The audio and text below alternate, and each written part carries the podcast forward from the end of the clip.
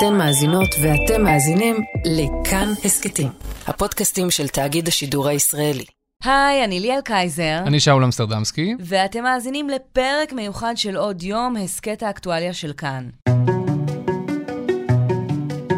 בפרק הזה אנחנו ננסה, כן, שאול, אנחנו ננסה. ננסה, לא מבטיחים להצליח, אה, ננסה. לא מבטיחים, רק שרלטנים מתחייבים לתוצאות. אנחנו ננסה להבין איזה שר אוצר יהיה בצלאל סמוטריץ', בהתאם להיכרות שלנו איתו, בהתאם, אתה יודע, לסיכומים האחרונים מהמשא ומתן הקואליציוני. אלוהים יודע איך זה ייסגר בסוף ואיזו ממשלה תושבע. מהבטן. איזה שר אוצר לדעתך בצלאל סמוטריץ' יהיה? מהבטן, אני רוצה להגיד, ואני מצחיקה את עצמי תוך כדי שאני אומרת את זה, שהוא יהיה שר אוצר שרץ בשדה מוקשים. Mm-hmm. עכשיו, זה נכון לכל שר אוצר. עדיין, אני מרגישה שזה הולך להיות אפילו יותר קשה בשביל סמוטריץ'. עזוב את המצב הכלכלי, עזוב את זה שיש מיתון בדרך, שקרן המטבע העולמית אמרה ש-winter is coming. winter is coming. את כל זה תניח בצד, יהיה לו קשה, קודם כל כי הוא מוקף בשותפים שכל אחד מהם הוא מאוד מאוד מאוד סקטוריאלי, הוא בעצמו בסוף מגיע מפוזיציה סקטוריאלית, ויותר מזה, יש לו... אה, ראש ממשלה שאני חושבת, אה, לפחות לפי ניסיון העבר, שינסה להיות מאוד מעורב במה שקורה שם. אני חושב שה... ה-DNA הפוליטי שלי, זה גם מה שקצת עזר לי במשרד התחבורה, מאפשר לי לקבל החלטות בלי לחצים פוליטיים. כשאני נכנסתי למשרד התחבורה וראשי רשויות יותר אהבו, פחות אהבו, אז אמרתי, חבר'ה, אני לא, אין אצלי מרכז ליכוד, אין מתפקדים, אי אפשר, זה, בואו נשב, נדון, תשכנעו אותי, אני איתכם, לא תשכנעו, אני לא איתכם, הייתי חף מלחצים פוליטיים. אני חושב שהוא uh, הכניס את עצמו ל... פלונטר מאוד מאוד מסובך, אה, בגלל הרוטציה, תכף נרחיב על זה, ובגלל שהוא חייב להיות מתואם עם שר האוצר הבא, אריה דרעי, ולא לסנדל אותו בכל מיני דברים, אז זה מקשה מאוד על הקדנציה הזאת. אריה דרעי ואנוכי נייצר בינינו מנגנונים של שיתוף פעולה לכל אורך התקופה, כדי שהמשק הישראלי ישמור על יציבות. זה כמו שאמרתי, יהיו פה אתגרים כלכליים מצד אחד מאוד לא פשוטים, ומצד שני הסכמים קואליציוניים שעולים, אלוהים יודע כמה הם עולים, עשרות מיליארדי שקלים, כל מספר זוכה, אה, זה יהיה מאוד מאוד מסובך. בואו ניקח כמה צעדים אחורנית, ורק לטובת המאזינים והמאזינות נעשה איזשהו אישור קו. למה משרד האוצר הוא בעצם משרד כל כך חשוב? אני חושבת שהתשובה לשאלה הזאת היא, התשובה שלי, כשאנשים שואלים אותי למה אני דווקא כתבת כלכלית. למה להתעסק בכלכלה? אוקיי. Okay. ואני אומרת להם תמיד שהכיף הגדול שלנו, האנשים שמתעסקים בכלכלה, זה שאנחנו יכולים להתעסק בהכל. אין לנו באמת גבולות גזרה. אנחנו יכולים להיכנס לטריטוריה של כל אחד מהקולגות שלנו וגם להגיד שאנחנו בכלל לא נדחפים. נכון. כי כסף מסובב את העולם, כסף הוא שם המשחק. אתה רוצה להתעסק במה שקורה במערכת הבריאות, לפחות עד עכשיו נראה מה דרעי יעשה. אהלן וסהלן, יש צוות שלם במשרד האוצר שמתעסק במה שקורה בבריאות, והוא זה שבסוף uh, משלם ומחליט איזה שירותים uh, יוכלו לתת לנו, ואיפה יהיה מכשיר MRI, ואיפה יהיה לך תור קצר יותר ל-CT. אתה רוצה להתעסק בענייני ביטחון? יופי. בסוף uh, במשרד האוצר מתנהלים הדיונים על אורך השירות ועל המשכורת שיקבלו יקבלו חיילי החובה, אה, וכך הלאה וכך הלאה וכך הלאה, בכל אחד אה, מתחומי החיים. אם שאלת אה, למה משרד האוצר כל כך חשוב, זו התשובה. הוא פשוט נמצא בכל מקום, גם כשאתה לא מדמיין שהוא שם. אם יהיה לי הרבה מנדטים ונוכל לבקש תיק בכיר, אז אני חושב שמשרד האוצר הוא משרד חשוב. שוב, יש המון המון מה לעשות בו. אגב, זה תפקיד מאוד לא מתגמל פוליטית, אומרים שהוא בדרך כלל בית קברות פוליטי. נכון, עם כל הכבוד למשרד החוץ למשל, שהוא נורא נורא עם פרסטיג'. אה, משרד האוצר בעיניי הוא כמו משרד המשפטים, הוא צומת, ובלי הצומת הזה לא ניתן אה, אה, לעבור קדימה, ולכן הזהות של מי שיהיה אה, שר האוצר, אה, הזהות שלו היא חשובה. עד לעשור האחרון, נגיד, שרי האוצר כמעט תמיד הגיעו מהמפלגה של ראש הממשלה, אמ-הממ. ובדרך כלל ההצלחה של המדיניות הכלכלית של הממשלה הייתה מאוד תלויה בסינרגיה בין ראש הממשלה לשר האוצר. הדוגמה הכי הכי קלאסית לזה, אני חושב, היא בנימין נתניהו, שר האוצר, אריק שרון, ראש הממשלה, עד שזה נגמר ביניהם הרומן הזה, סביב ההתנתקות. אה, ומאז היינו on and off בכל מיני כזה, ראש הממשלה נתניהו, שר האוצר הוא כחלון. ראש הממשלה נתניהו, שר האוצר לפיד, והשילובים האלה לא בהכרח עבדו כמו שצריך. והאמת היא שפתאום כשאני חושבת על זה, אתה יודע, דיברתי על שדה המוקשים של סמוטריץ' והצבתי את נתניהו כאחד המוקשים הכי משמעותיים בעבורו, כאיש שהוא עם אג'נדה כלכלית לכאורה מאוד מגובשת ועם, אה, ו, ומאוד אה, דומיננטי, אבל האמת שיכול להיות שאני טועה, כי העשור האחרון היה כזה שבו נתניהו בחלק גדול מהמקומות בחר להדיר את עצמו מהאירוע הכלכלי. השאיר את האוצר לכחלון, כחלון נורא רצה את זה, רץ על הטיקט של זה, ובסוף נקבר אה, יחד עם אה, מחירי הדיור. יכול להיות שגם במקרה הזה נתניהו יבחר ללכת במתכונת דומה. אני מודה שבגלל שהסיטואציה היא כל כך כל כך אה, מורכבת, ושזו ממשלה אה, שהיא לכאורה יותר פשוטה מהנוכחית, יש 64...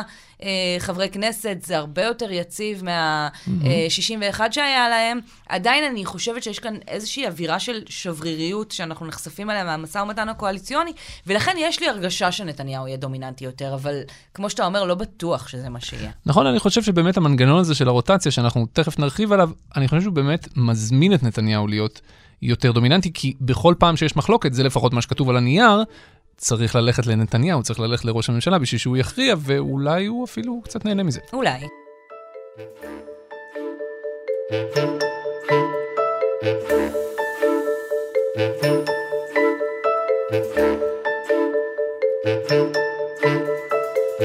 הקדנציה הראשונה תהיה של סמוטריץ', אז בואי נקדיש לו קצת uh, זמן.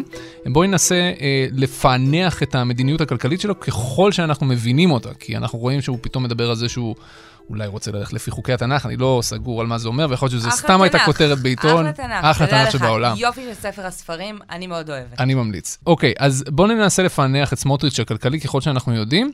איפה הוא? ימין, שמאל, האם זה באמת ימין? האם יש שם כוכביות? לא, אני בימין. כולם רוצים שוק חופשי, מינימום רגולציה, מינימום בירוקרטיה, ובסוף רשת ביטחון עם אני קורא לזה ערבות הדדית, שזה משהו שמלווה את עם ישראל מאז ומעולם. כמו שאני נחשפת לסמוטריץ', אני חושבת שזה ימין שהוא ימין עד שזה מגיע למקומות שחשובים לו. קצת האמת כמו חלק גדול מהאנשים ש... שמחזיקים בעמדה כלכלית ימנית. אוקיי. Okay. כאילו, הוא בעד תחרות, הוא בעד שוק חופשי, הוא אה, בעד אה, אה, סבסוד אה, נמוך, אה, שירותים ציבוריים אה, רזים, מדינה רזה וכו' וכו' וכו'. צריך כמובן לעסוק הרבה מאוד בפישוט רגולציה, תפקידה של הממשלה זה כמה שפחות להפריע לשוק הפרטי, אנחנו יכולים להיות מוקד השקעות אדיר. וזאת אה, יכולה להיות תנופה אדירה, וכשתהיה תנופה אדירה, אז ממילא גם תהיה לנו יותר יכולת בקופת המדינה לאתר את השכבות החלשות שזקוקות לסיוע של המדינה ולתת להם את זה. אבל בגדול אני של שוק חופשי ורגישות חברתית, את זה אני רוצה לקיים. אבל אז עכשיו... לצורך העניין, בסיפור הזה של הגדלת אה, תקציב הישיבות, למיטב הבנתי הוא עומד בשורה אחת, אה, יחד עם המפלגות החרדיות שהציבו את זה כתנאי סף, ולא סתם הוא עושה את זה, כי כמו שאני מכירה את המנגנון, אה, כששינו... את uh, תקציב הישיבות לפני כמה שנים, בתקופת uh, לפיד, המנגנון היה כזה שהוא מיטיב עם הישיבות אה, מהציונות הדתית. אז יכול להיות שכששם, כשזה נוח לו, אז סמוטריץ' דווקא נמצא במקום שהוא אה, בעד סבסוד ובעד מימון ציבורי ובעד כל הטוב הזה. שזה בעצם ימין כלכלי עם כוכבית אחת מאוד מאוד גדולה. כוכבית של אולי ימין מדיני, התיישבותי, אני יודעת. מהצד השני, אנחנו יודעים להגיד משהו על האידיאולוגיה הכלכלית של דרעי, איפה הוא ממוקם על הציר הזה הרעיוני של ימין ושמאל? אה, כרטיסי מזון. כרטיסי מזון. רק ש"ס תדאג לביטחון התזונתי של 350 אלף משפחות מוחלשות מכל המגזרים, באמצעות כרטיסי מזון נטענים. כבר עשינו את זה בעבר. שזו אה, הייתה הבטחת בחירות מאוד מאוד מרכזית של דרעי, מיליארד שקל. דרי. כרטיסי דרעי, אפילו בקמפיין הם קראו לזה, נכון? כרטיסי דרעי. כרטיסים של דרעי? אין לנו כאלה, ממי. מה? דרעי כבר לא בממשלה. וואו. עושה רושם, גם ממה שהבנתי ממה שסמוטריץ' אמר אה, ברדיו, כשהוא נתן אה, ראיון לכאן רשת ב'. אני מאוד תואם את התפיסה שלי של סבסוד לנצרך ולאו דווקא למצרך. אם לוקחים סכום של כסף ואפשר, קופת האוצר היום מאפשרת לעשות את זה, ושמים את האצבע על אוכלוסיות חלשות שצריכות לקבל את זה, כי תראי, בסוף יוקר המחיה פוגע באזורים הכי הכי חלשים של החברה הישראלית, ואגב, היום גם לא רק בהם, גם במעמד הביניים. גל ההתייקרויות שאנחנו עומדים בתוכו מאוד מאוד מעיק על החברה הישראלית. נדמה לי שדיברו על עלות של מיליארד שקל לשנה בתלושי המזון, או, או, או עזרה למוחלשים שדרעי מדבר עליה, אתה בעד.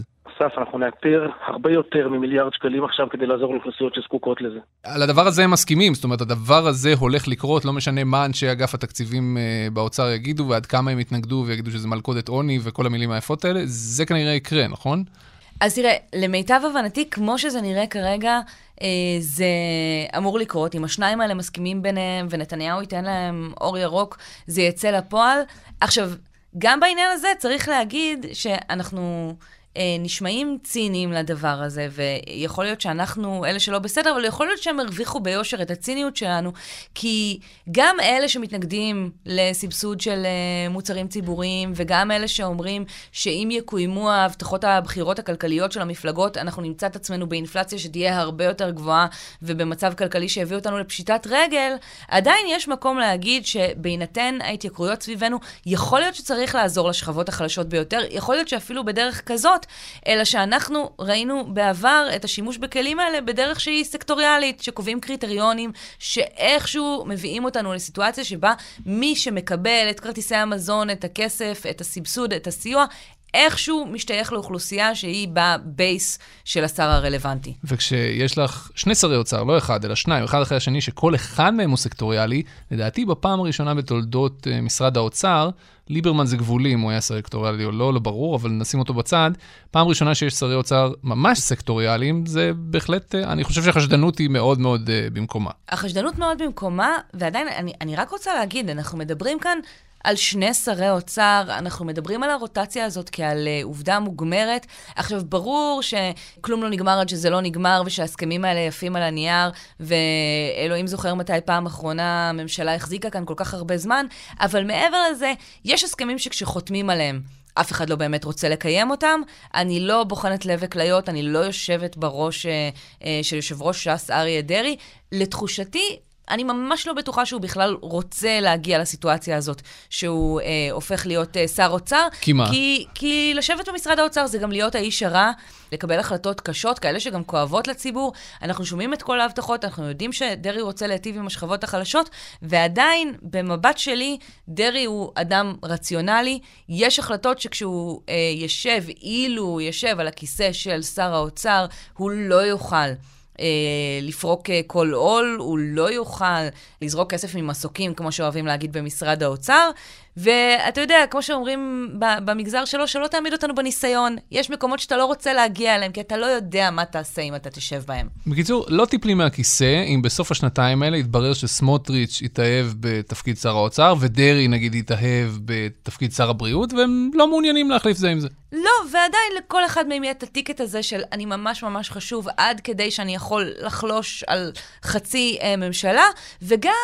זה משאיר את דרעי עם איזושהי חרב מעל הראש של סמוטריץ', כי אמרת, הם יצטרכו uh, לתאם. אנחנו מייצרים בינינו מנגנוני תיאום לכל אורך התקופה כדי שלא יהיו סתירות גדולות מדי. זה נכון שהתפיסות הכלכליות שלנו לא אה, זהות אחת לאחת, עם זאת אני מעריך ומקווה שהרפורמות הגדולות שאני אוביל במשק יהיו כאלה שגם השר דרעי ישמח בהם, הרי בסוף לשחרר את המשק מכבלים של רגולציה ובירוקרטיה. הוא לא יוכל ללכת באיזה נתיב כלכלי שהוא נורא נורא קיצוני, הוא שונה, כשלכאורה מישהו מחליף אותו במשרד בעוד שנתיים. אתה צריך להתחשב בפרטנר העתידי שלך. יכול להיות שזה יספיק לדרעי, אני לא יודעת.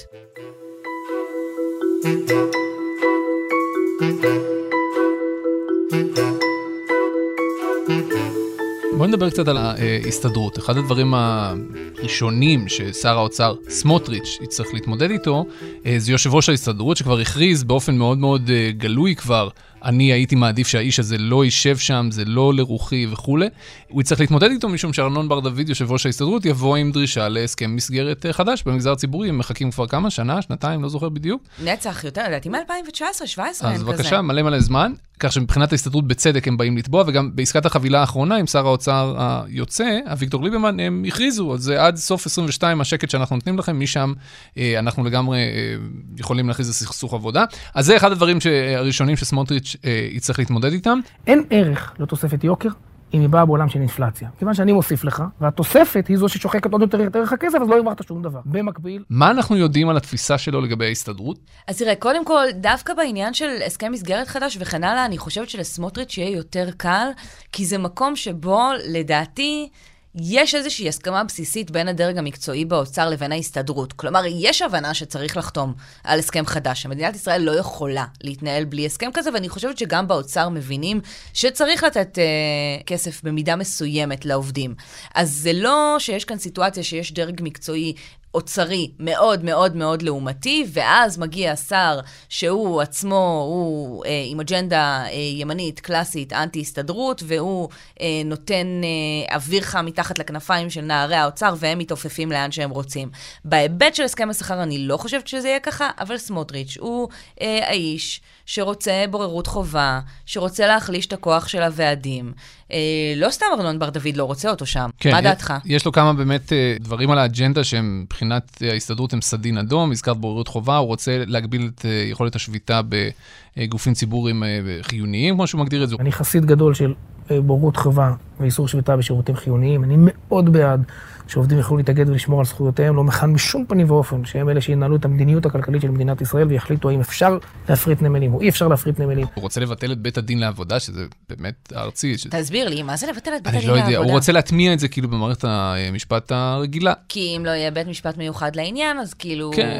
לא. טוב, יש אני- נציגי ציבור היום בבית דין לעבודה, יכול זה נראה להיות. מוזר המהלך הזה, ובכל מקרה, אלה סדינים אדומים אה, בעיני ההסתדרות. מצד שני, יש לנו שר אוצר עתידי, אה, דרעי, שיש לו בסיס פוליטי מאוד חזק בהסתדרות. עד כדי כך שמצאתי לפני כמה ימים איזשהו סרטון תמיכה שדרעי אה, עשה בזמן שארנון בר דוד רץ לראשות הסרטון ההסתדרות. בר כמו כזה? עיני. כן, כן, כן, ממש ככה, כמו בטיקטוק, וזה הוא עומד, ויש כתוביות יפות כאלה. תתמכו בו בסיעת עוגנים, ואנחנו גם חלק מהזה, משהו כזה. חברים יקרים, אני פונה אליכם, לכל חברי סיעת ש"ס בהסתדרות. אנא, עשו כל מאמץ כדי שמפלגת עוגנים בראשותו של ידידי אמנון בר דוד, מנהיג אמיתי של פועלים, אני מאמין בו, הוא כנה. הבן אדם invested בהסתדרות. עכשיו, אם סמוטריץ' ודרעי צריכים לתאם ביניהם את הדבר הזה, איך בדיוק זה הולך לעבוד? אתה יודע, זה, זה בדיוק מה שכל כך יפה במדינת ישראל. אתה יודע, אנחנו מדברים על ימין ושמאל, ימין ושמאל, ימין ושמאל. איכשהו זה תמיד, כן שלום, לא שטחים וכן הלאה. הממשלה, כאילו האחרונה, יוצאת, נראתה לנו אה, כל כך אה, מפולגת ומקוטבת, ו... מה לא הכניסו שם כל כך הרבה מפלגות עם כל כך הרבה אג'נדות, מרץ וישראל ביתנו, ומה קשור כל הדבר הזה. ואז, אתה אומר, בכלכלי, בכלכלי אנחנו איכשהו כל הזמן, תמיד באיזשהו מישמש של אירוע מסובך כזה, ראינו את זה גם ביוצאת, בנוכחית, זה בכלל כאילו, באותו משרד, לכאורה, שני השרים האלה, לא רואה את זה מתיישב. את לא רואה את זה מתיישב, אבל בסופו של דבר הם צריכים להגיע לאיזשהו פתרון, כי זה לא שארנון בר דוד ייקח אה, ארבעה צעדים ואחורה ויגיד, אתם יודעים מה, אני אחכה לממשלה הבאה שיבוא לי שר אוצר מגובש. איך... איך לדעתך הדבר הזה נפתר? או מה, מה התסריט שאת רואה, שאת רואה לנגד עינייך, שאת אומרת, אוקיי, זה, זה סביר שיקרה. אני לא חושבת בסוף שבשנים האחרונות המדינה הזאת מתנהלת מתוך אג'נדות. האווירה היא בעיקר של כיבוי שריפות. Mm-hmm. ואם השריפה שיבעיר ארנון בר דוד תהיה גדולה דייה כדי לגרום לממשלה לחשוך שהשירותים לציבור הולכים להיפגע בצורה כל כך קשה שהציבור יכעס עליהם, mm. ושיהיה בלאגן עד כדי שהם עלולים לשלם על זה איזשהו מחיר, אז אני חושבת שכולם יתקפלו בסוף באיזושהי צורה, אולי יעשו את זה באלגנטיות כזאת, באלגנטיות אחרת, ימסגרו את זה כאילו הם ניצחו.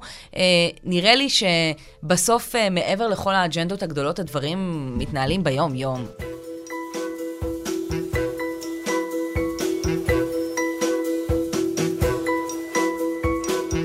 כמו שאמרת בהתחלה, האתגר הכלכלי הראשון שלהם יהיה כמובן להרכיב תקציב, וזה יהיה על רקע זה שאנחנו רואים את הכלכלה הישראלית והגלובלית הולכות להאטה מסוימת, אנחנו מקווים שלא מיתון.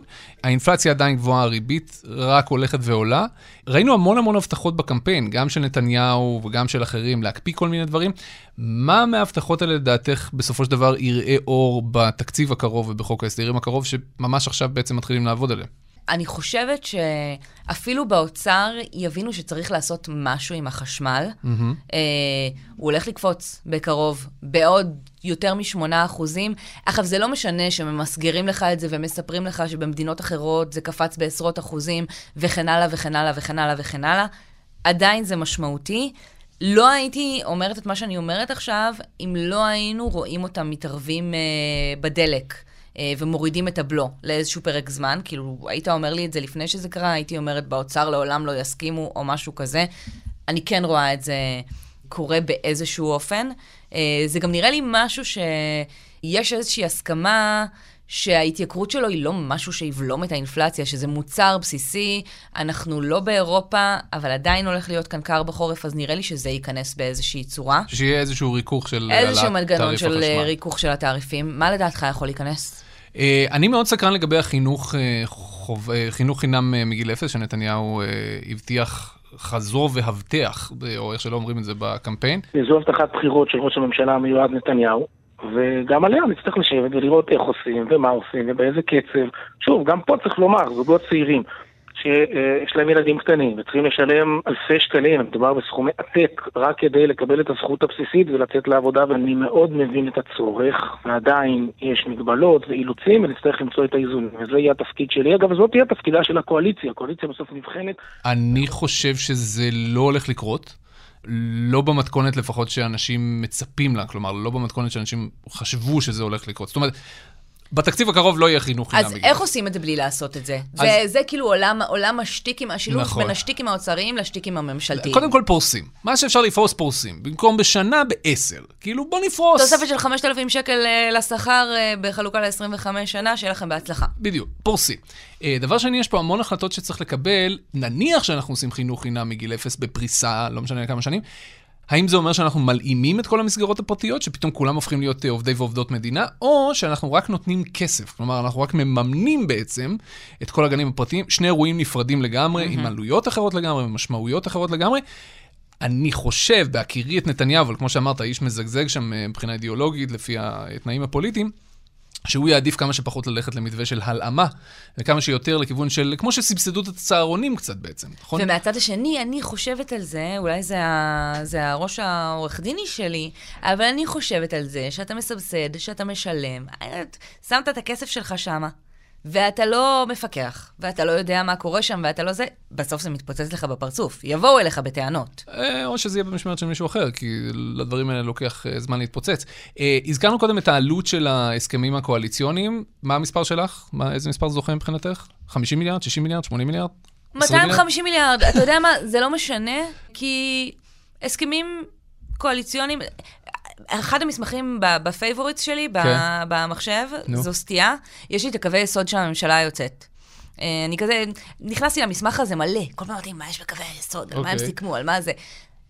בוא, בוא. זה כזה, הבטחנו, הבטחות פיוס. לא, הבטחנו ולא הבטחנו לקיים, דברים מהסוג הזה. מצד שני, יש דברים שמובן מאליו שהם ינסו להכניס, נכון? כל מה שקשור לתקציבי הישיבות, כל מה שקשור לתקציבי החינוך החרדי וכל התוספות שהם הולכים לקבל, זה יגיע בסופו של דבר לאיזשהו מספר משמעותי. גם אם החינוך 0 עד 3 לא יהיה שם. למה גם קשה לי לנקוב במספר? בוא נגיד בתכלס, זה בגלל שהמגעים הקואליציוניים הפעם, הם מתנהלים משהו מאוד כמעט מוזר, נכון? ללא מגע יד כן. של אה, משרד האוצר. אמרנו בהתחלה, למה משרד האוצר כל כך חשוב? הוא כל כך חשוב, אה, כי כמו שאמרת, הוא צומת, ובדרך כלל יש נוכחות של מהמם. אנשי האוצר אה, ברמה כזאת או אחרת. בממשלה היוצאת זה היה מאוד קיצוני, הם היו hands on, מעורבים, full power, אה, אבל גם במשאים ומתנים קואליציוניים קודמים בממשלות אה, אחרות, יש נוכחות של אנשי האוצר. מזמינים אותם אה, לשאול אותם, כמה יעלה הצעד הזה והזה שאנחנו מדברים עליו? מה ההשלכות אה, ארוכות הטווח של הצעד ההוא, וכן הלאה וכן הלאה וכן הלאה? זה, זה לא קרה. לא קורה הפעם כמעט בכלל. אולי זה גם מעיד על זה שיש איזושהי הבנה שהדרישות הן כל כך כל כך יקרות, שאולי עדיף לא להכניס מישהו לחדר ולשמוע את המספרים. מה המשמעות בסופו של דבר כשזה, כשכל ההבטחות האלה יצטרכו לפגוש את תקציב המדינה? את חושבת שהם פשוט יקצצו המון, או שהם יעשו כל מיני קופסאות חד פעמיות, או שמה יקרה שם? אני לא רואה סיטואציה של קיצוץ. אתה רואה אותם מקצצים? אני חושב שזה יהיה בלתי אפשרי מבחינה פוליטית וציבורית. כאילו, בתקופה של אינפלציה, כשהציבור משווע לכל מיני פתרונות ממשלתיים, אתה יודע, פתרונות קסם כאלה, זה יהיה מאוד מאוד מסובך. וזה גם השאלה- מסוג הדברים האלה שאתה אומר, אוקיי, הציבור, ההורים לילדים נורא נורא רוצים מסגרות חינם מ-0 עד 3, אבל עד כמה הם באמת רוצים את זה? אם יבואו ויגידו להם, יש לכם חינוך חינם מ-0 עד 3, אבל אה, לא יודעת. אה, עזוב, לא נבנה לכם מטרו, זה לא מעניין, אבל תחכו בתור יותר ל-MRI, ותוותרו על אה, הרופא, לא יודעת. בסוף אנשים לא כל כך רוצים את זה. זה נכון, וגם, אה, let's be honest, כאילו, בדרך כלל לא ממסגרים את זה ככה. זה לא שמישהו בא לציבור ואומר לו, תקשיב, ציבור יקר, אתה צריך לבחור עכשיו בין חינוך אה, חינם 0 עד 3 ודוחים את המטרו, או בדיוק הפוך. זאת אומרת, אבל במקרה שני הדברים מתרחשים ביחד, כלומר, אנחנו במקרה נותנים לכם את הבטחת הבחירות, אבל במקרה מקצצים אה, עשרות מיליארדים שלוקח זמן, אבל אז אתה מקבל את חוברת הקיצוצים, ורואה שזה 300 מיליון שקל בהסעות אה. כן. לילדים לחינוך המיוחד, מיוחד, ועוד אה, 250 אה, מיליון בבינוי כיתות, וכן הלאה וכן הלאה. ותזמורת המשטרה, הם תמיד סוגרים את תזמורת המשטרה, ופותחים אותה מחדש בשביל לסגור אותה שוב.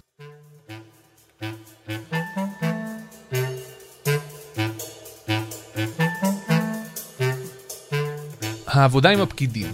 היה לנו אה, שר אוצר, ישראל כץ, שרק חיפש לריב אה, עם הפקידים במשרד האוצר. אחרי זה הגיע אה, שר אוצר שלפחות מהחוויה שלי עבד לא רע בכלל. עם הדרג המקצועי במשרד האוצר, אביגדור ליברמן. זו הייתה הרמוניה כאילו נכון? מוזרה. אתה מסתכל על הפרצוף שלי, למה הוא נראה. מוזר? זה היה מוזר. הגבול הרומנטי, ראינו באירוע פרידה בעצם משר האוצר, באירוע פרידה של אגף תקציבים משר האוצר, זה היה על גבול האהבה, מה שהלך שם. כן, כן. יפה, אז מה יקרה במשמרת של סמוטריץ' בהקשר הזה, לדעתך?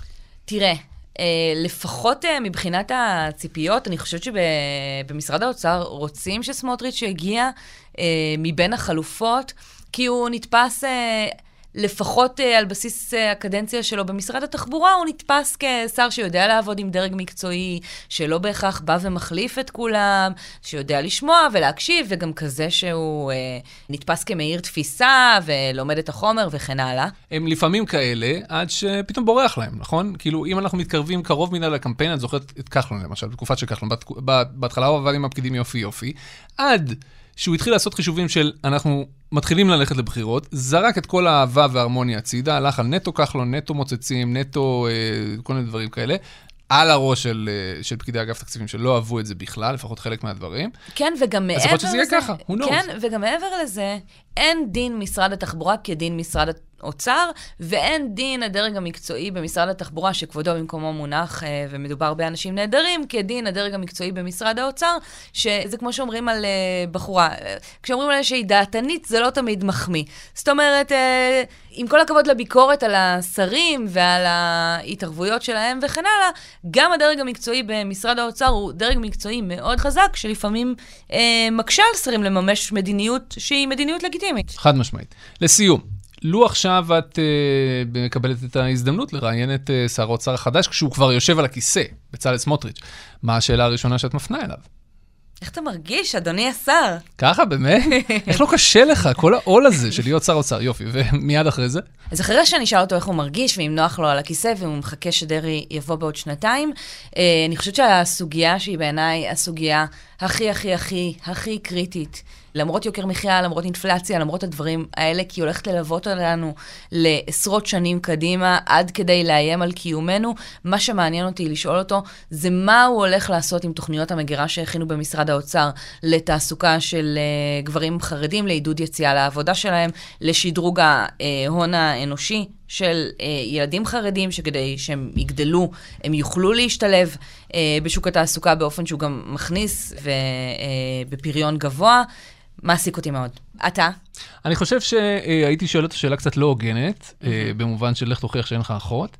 איך תוכיח לנו שאתה לא הולך להיות אה, שר אוצר סקטוריאלי? כי כל הכוכבים נגדך. זה מה שעשית בתור אה, חבר כנסת בוועדת הכספים, זו האג'נדה הפוליטית שעליה אתה רץ. עכשיו, תסביר לי איך אתה הולך להיות שר אוצר של כולם. אז uh, אני רק אגיד שזה לא הוגן בעיניי, ושזה שאני חושבת שמישהו מסתובב עם אמרתי כיפה... שזה לא הוגן. זה שמישהו מסתובב עם כיפה לא אומר שאכפת לו רק מדתיים, ממש כמו שאי אפשר להגיד ששר אוצר uh, חילוני צריך להוכיח uh, לאוכלוסיית ישראל שבסוף רוב רובה היא uh, חרדים דתיים מסורתיים, כי רוב הישראלים מגדירים את עצמם באיזושהי מידה מסורתיים, הוא לא צריך להוכיח שהוא לא הולך uh, לדפוק אותנו. אני מסכים, זו שאלה לא הוגנת.